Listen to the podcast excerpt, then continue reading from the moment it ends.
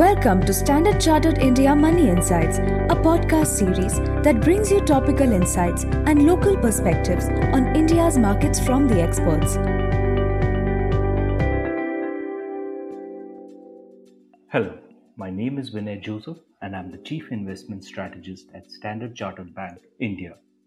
2022 continues to be defined by high volatility with escalating geopolitical tensions adding to already increasing worries about inflation and higher interest rate trajectory.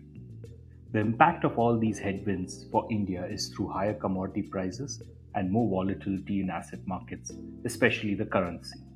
The likely negative impact of higher commodity prices on India's macroeconomic fundamentals amid continued foreign investor outflows has pressurized Indian assets in 2022.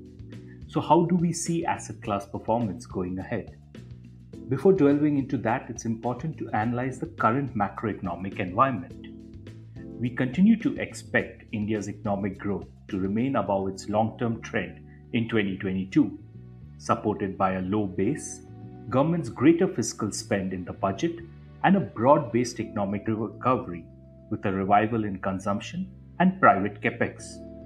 However, escalating geopolitical tensions, and rising commodity prices are near term headwinds to the economic growth recovery. In our view, CPI inflation is likely to remain above RBI's medium term target of 4%, as higher commodity prices, persistent supply issues, and improved pricing power among corporates is likely to exert upward pressure on prices.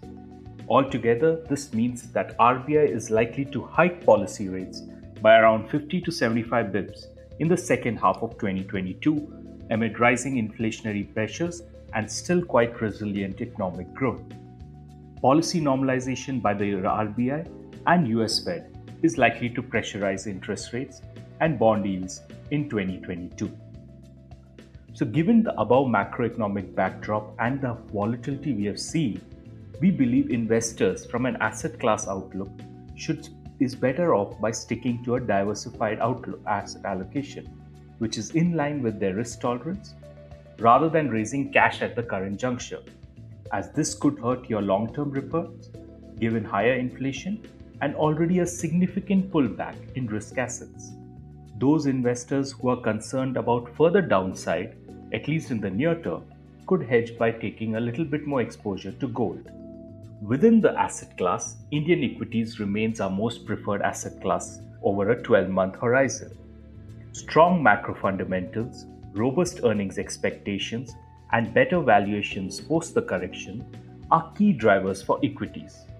Within equities, we continue to prefer large cap equities over mid cap and small cap equities on relatively better macro fundamentals and a greater margin of safety in terms of earnings and valuations. Our key investment theme, which is India investment revival and broadening value rotation, are continuing to benefit from the current reflationary environment, and we think so this trend will continue. Bonds remain a core holding, as surplus liquidity and attractive yield premiums are counterbalanced by weak fiscal dynamics, worsening government bond demand supply balance. Additionally, rising interest rates is another headwind for bonds. Within bonds, we maintain our preference for corporate bonds over government bonds with a tilt to high yield corporate bonds, given that corporate fundamentals are much better than fiscal fundamentals right now. We also maintain our preference for short maturity bonds over medium and long maturity bonds, given a lot of the interest rate hike has been priced in at that part of the curve. So that's all for today. In case you find this podcast useful, please like and subscribe. Thank you. Thank you for listening to Standard Chartered India Money Insights. Stay tuned for the latest updates and market trends by subscribing to our podcast. For more information, reach out to your Standard Chartered Relationship Manager or visit www.sc.com/in.